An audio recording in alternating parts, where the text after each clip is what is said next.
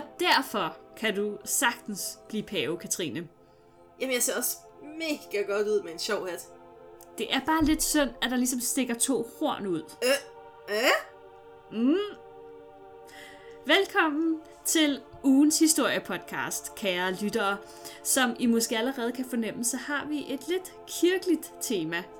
Yes, fordi i dag skal vi tale om den katolske kirkes nummer 1, altså næste efter Gud, selvfølgelig, paven.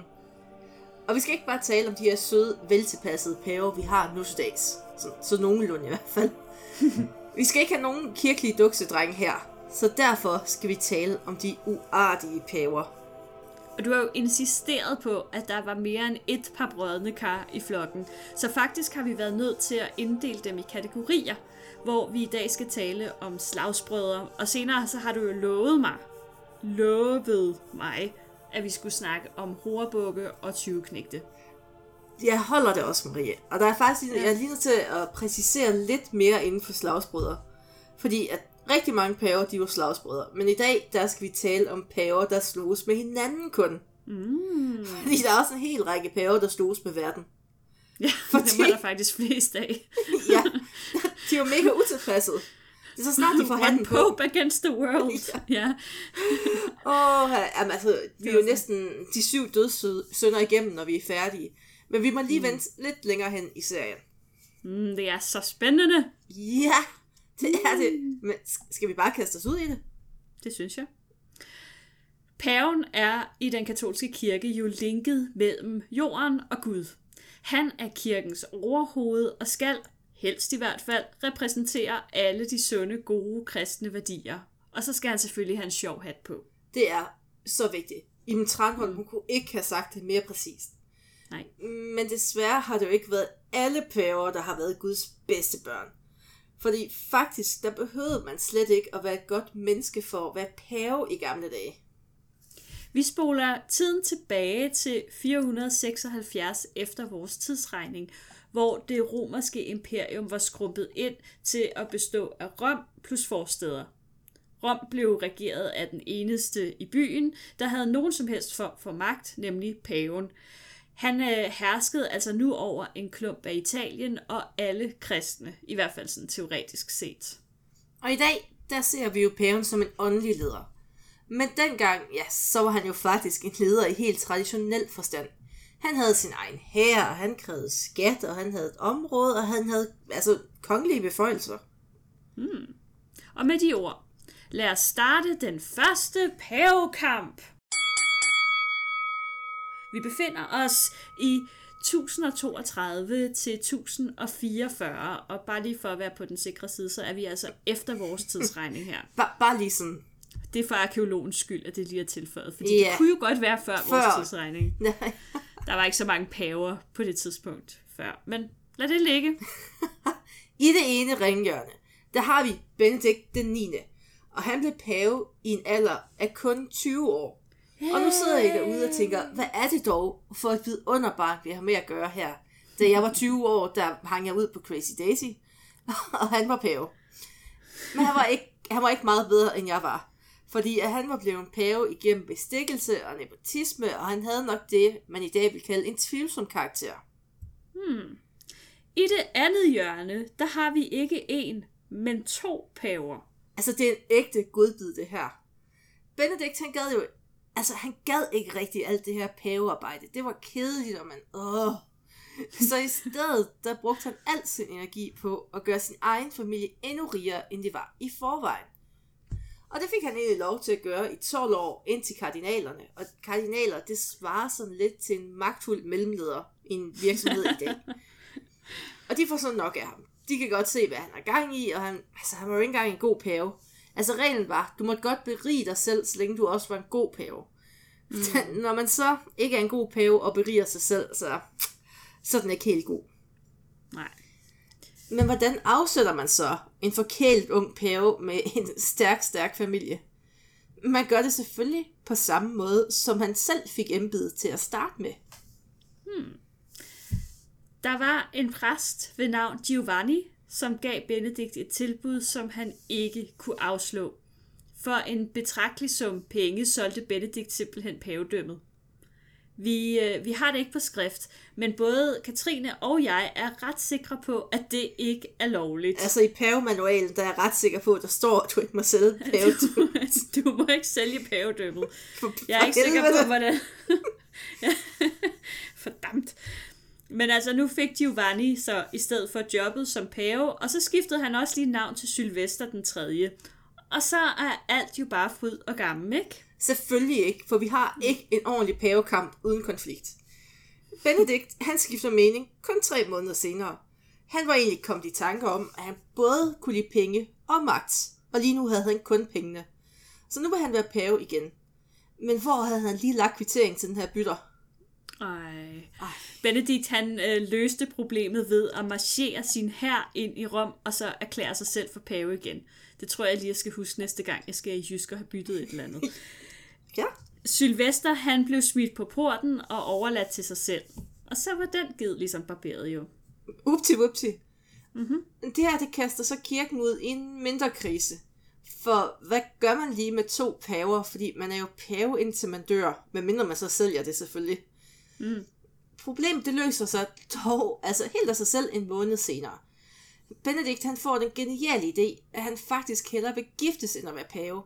Og de her 2 ting, de går jo klassisk set ikke sådan hånd i hånd. Så er man nødt til at vælge. Han er ligesom sådan en, han er bare en traditionel 20-årig gut, ham her. Ja, han er ingen, altså han tager ingen valg. Nej.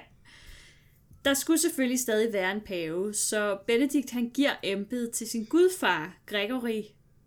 Ja, jeg går ud fra, det sådan Gregory. Den 6. Og er det så enden på kampen? Niks overhovedet. Der kommer meget, meget mere. For gæt, folkens, hvem der endnu engang ændrer mening omkring jobbet som pave. Benedikts forlovelse, den bliver brudt. Og man tænker måske, hun har indset, at han er god til at tage beslutninger, men han er ikke så god til at gennemføre, når han så kom i gang. Det kan være, hun har tænkt, så er et ægteskab måske langt, hvis han bare tænker op. Han binder sig ikke for længere tid ad gangen. Nej, det gør han i hvert fald ikke. Mm. Altså i dag, så vil han 100% have en tatovering med YOLO et eller andet sted. Og for at fylde det her tomrum, efter hans forlovet er skrevet, så vil han være pave igen. Så nu har vi altså 3 paver. Vi har paven Gregory, der sidder i Rom. Vi har eks-paven, og så har vi den nyslåede single Benedikt og forviste pave Sylvester, der lusker rundt i Frankrig og drømmer om at være pave igen. Jubi! I 1046, der tager den tysk-romerske kejser affære. Han red til Rom for at holde et møde omkring hele den her misære. Det er ikke en holdbar situation, man har kørende her. Konklusionen var, at Sylvester, han havde ikke et legitimt krav til at være pave. Ud med ham. Benedikt, han var ikke værdig. Ud med ham. Gregory, han var blevet indsat af en uværdig pave, altså Benedikt. Og så var der også lidt med noget sodomi, vist. Så ud med ham. Så man gik fra at have 3 paver, der luskede rundt, til at have 0 paver. Men man kan selvfølgelig ikke have 0 paver. Så kejseren, han udnævnte så en tysk biskop til at være pave. Han tog navnet Clement den anden, og det fungerede egentlig rigtig fint med en tysker for kejseren, så kunne han jo ligesom styre ham. Det var jo ret fint. Så nu var alting ligesom blevet godt, ikke? Selvfølgelig var det ikke det, Marie. Fordi allerede 1 år senere, der dør Clement. Men hvem kommer så tilbage for at redde situationen? Vores gode ven Benedikt. Nej! Han stopper aldrig. Og igen, så tager han til Rom, udnævner sig sådan mere eller mindre selv til pave. Så nu sad han der igen. Come back, kid. Det var den tysk-romerske kejser så bare på ingen måde tilfreds med. Han afsatte 1/2 år efter Benedikt og sendte ham i eksil. Og det var cirka den hårdeste straf, et menneske overhovedet kunne få. Ja, altså i hans stand i hvert fald. Så var det, vi kunne gøre. Ja, okay, der var måske andre straffe, der... Ja, men altså for rige, der er jo straffe for fattige mennesker, og straffe for rige mennesker, Maria. Ja, okay, ja, det er jo det, præcis. Og nu taler vi om rige mennesker. Ja, og det chokerer mig jo så stadig, at han ikke prøvede at blive pave en 4. gang. Det her, det var sidste gang, han prøvede. Okay. Og den østromerske, altså han prøvede 3 gange, det må alligevel tælle for noget. Jeg tænker sådan, altså så forstod han til sidst et vink med en vognstang. Han tænkte, der er nok andre ting, jeg kan bruge min energi på. Og den, altså det østromerske kirke, det må jo bare have, altså det må jo kede sig uden alle de her konflikter. Altså de slår jo op med sådan, kirken den blev jo brudt 6 år senere. De var jo ikke, altså over i øst var de jo ikke så pjattet med alle de paver. Nej. Altså jeg tænker, at det måske godt kunne have bidraget en lille bitte smule til pavetrætheden. Ja. Altså, det... men hvis vi skal gøre den her runde op, Marie, så skyder jeg jo, altså så personligt, så synes jeg jo helt klart, at Benedikt han vinder på prikken. Fordi altså han laver jo nogle comebacks, og han har jo noget fighter spirit. Det må man sige. Det, han vinder. Okay, det han vinder på prikken. Det gør han. Så med de ord, så haster vi videre til kamp nummer 2. Fordi den katolske kirke, den lærer sin fejl meget langsomt, men den lærer ofte. Man indså, at systemet, hvor man med magt, bestikkelse og nepotisme måske ikke sådan helt... Altså det her system, med det var ikke helt i organisationens eller Guds ånd. Det er ikke sådan helt on-brand, kan man sige. Nej. Det var det ikke. Så nu skulle nye paver altså vælges af kardinalerne, ligesom vi kender det i dag. Og overraskende nok, så virkede systemet faktisk rigtig godt de næste 100 år. Det her, det stopper så brat i 1292. Her er der 2 fraktioner internt i kardinalerne. De kan overhovedet ikke lide hinanden.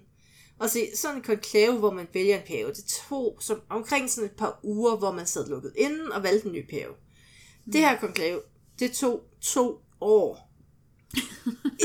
Ja, så vil sige, i 2 år, så var pavestaten og kirken egentlig også, der var ikke nogen ledere og ting forfatter rundt om, og det er noget værre noget. Der var kun mellemledere. Ja. Og hvilket mareridt. Problemet, det løste sig dog. Endnu en gang. Fordi en dag, så kommer der en, og det her, det ved jeg, det er en af dine yndlingsting, Katrine. En dag, så kommer der en munk ridende ind i konklavet på et æsel, og så bærer han dem sådan set bare om at tage sig sammen. Hans vindende argument, det var, at Gud ville straffe dem i efterlivet, hvis de ikke valgte en pave nu, og det er altid et vindende argument. Kardinalerne, de var sådan ret imponeret af mandens ord, måske også lidt af æsel, og de blev enige om, at han ville være den perfekte pave. Det er bare det lidt om Klods-Hans eller sådan noget. Ja, det er bare verdens bedste uopfordrede ansøgning. Kom ind med et æsel og sig, forstyr på jeres shit her i virksomheden. Ja, det er et tip, der hermed er givet videre. Ja, hvis I sidder på nogle jobsøgningskurser derude, så referer til det her som uopfordrede ansøgning. Præcis. Når I skal ind på jobnet og skrive, at I har søgt 2 job, så tog ud med æslet til Mærsk, sagde, at de skulle styre på det hele. Jeg er nu chef. Altså, han går jo fra at være ukendt munk med æsel til at være pave. Og han får med også, æsel. Ja, jeg tror også, paven kom med. Eller undskyld, æselpaven. Ja. Han får så navn Celestine, og det er bare sådan, bum, gik for... Ja. Det er virkelig en forfremmelse, kan man sige. Præcis. Og hvad gør han så med sin nyfundne magt? Faktisk ikke særlig meget. Det vildeste, han får gjort i de her 5 måneder, han når at være pave, det er, at han hjælper kongen af Napoli ved at udpege nogle af hans venner til positioner inden for kirken. Og det er det. Tada! Det er ikke så imponerende måske, og hurtigt bliver det ret tydeligt, at han ingen erfaring har med at styre en stat og byråkrati. Det var så heller ikke lige ham. Celestine, han havde dog selvindsigt, og så gik han til kardinalerne. De spurgte ham, hvad hans første dekret var, og det var at få lov til at sige op som pave. De spurgte ham så, hvad hans andet dekret var. Han sagde op. Jeg siger han bare op. Og det endte sådan set med, at Celestine, han kun var pave i 5 måneder. Der er en forskel på, hvad fave og pave. en lille forskel. Jamen, det er jo kun en teologisk forskel, vil jeg sige. Ja. En teoretisk teologisk forskel. Nå, man skal jo passe på med, hvad man ønsker sig. Fordi at Bonifaz den 8. han bliver den næste pave. Og han smider med det samme Celestine i fængsel. Altså Celestine, der lige har sagt, jeg gider ikke at være pave. Lad mig være. Ja. Og fordi Bonifaz, han bliver jo sådan lidt, altså han bliver mistænksom. Fordi der er jo ikke nogen før, der frivilligt har opgivet pavedømmet. Altså, medmindre man er Benedikt og fuldstændig, altså loose gun. Ja. Og han har ingen tiltro til Celestines intentioner, fordi han er sikker, han falder sikker på, at det er bare snyd og humbug. Så hellere være på den sikre side. For tænk nu hvis, at Celestine han får ideen om, at han vil være pave igen. Eller nogen andre får ideen om, at Celestine skal være pave og vil indsætte ham. Ja. Det er ikke godt, at der kommer antipaver. Det er ikke godt med antipaver. Ham her, Bonifaz, tror jeg, man skal kalde det. Okay, Bonifaz. Han tilbageruller så også de få ting, som Celestine han havde gennemført. Og så gjorde han, paver kan sige op dekretet til en fodnote. Celestine døde i fængslet, og der har været lidt snak om, at det måske var et mord. Men Celestine var på det her tidspunkt så også 81 år, og det er en ret høj alder på det her tidspunkt, så det kunne altså lige så godt være naturlige årsager. Altså alt over 50 år i middelalderen, det plejer at slå hen som naturlige årsager. Ja. Ja. Nå, vi har et ny mester i ringen, Bonifaz. Og med ham i hånden, så rykker vi videre til kamp 3, Marie. Allerede. Ej, amen, hvor det kører. Og Marie, hvem er det, der kommer fra nord nu? Det er den franske Filip den 4., og han er i et pænt dårligt humør. Jeg kan høre ham.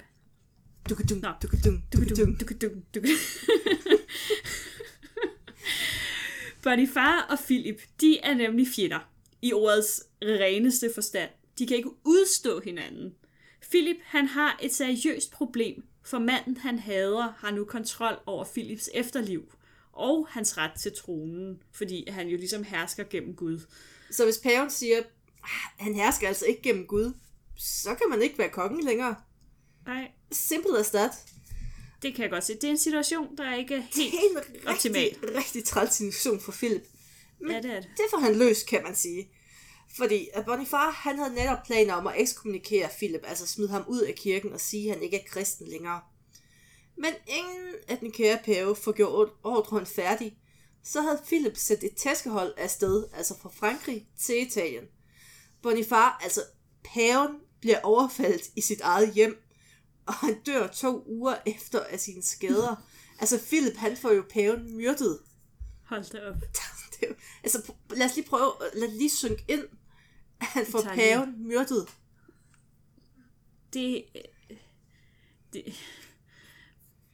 Ja. Ja, ikke? Præcis. Filip, pavemorderen, han får herefter manipuleret konklavet til at vælge Clement den 5. som pave i 1309. Clement, han var franskvenlig, og det passer jo så selvfølgelig Filip ret godt. Og nu tager tingene rigtig fart. Fordi Filip, han er jo franskmand, og han er jo godt tilfreds med, hvad han lige har fået udrettet, sådan lagtigt der. Så han sidder og tænker, hvorfor ikke bare prøve at flytte hele pavestaten til Frankrig? Ah. Altså, Avignon, det er jo så pænt på den her tid af året. Det er det. Fordi så kan man også bedre styre kirken. Det er jo også... Det er lidt smart. Og den, der styrer kirken, har jo magten. Så der er jo en god motivation. Og paven Clemens, han var jo franskvenlig, så han siger bare, oui monsieur, og flytter med. Og så opererede pavedømmet faktisk under den franske konge i Frankrig de næste 68 år. Ja, jeg har faktisk været nede og se pavepaladset i Avignon. De byggede det jo kun til pave. Altså. Ja, det ligger der stadig. Det er ret imponerende, og lidt syret også, fordi paven bor jo i Rom. Men altså, mens paven var i Frankrig, så var den rigtige pavestat dog helt forladt og paveløs. Eller ikke helt forladt og paveløs. Pave Urban den 5. og hans efterfølger Gregory den 9. kæmpede en indædt kamp mod at vende tilbage til Rom. Okay, så det var forladt og paveløs. Ja, de skulle kraftedeme ikke tilbage de næste par paver. Ej, de havde det godt i Avignon. De gad ikke tilbage til Rom. Hvad skal man også der? Lorteby. Livet i Frankrig, det var jo skønt, altså. Hvorfor flytte? Ja. Man fik 10 retter mad, stedet var pænt og velholdt. Man havde sit eget palads, vitterligt. Man havde sit eget palads, og så var der altså også lidt mindre pest end i resten af Europa. Man havde ligesom lukket sig inden, så pesten ikke kom. Præcis. Og Rom, det var jo ikke, altså Rom var jo lidt en ruinby langt op i middelalderen. Det var sådan lidt et hul. De der irriterende romerske ruiner, der bare flød alle vegne. Ja, og der var ikke, altså, og det lugtede sikkert også underligt. Der var bly i vandet. Alt for mange mennesker. Men Gregory, han ender dog med at flytte pavedømmet tilbage til Rom i 1377.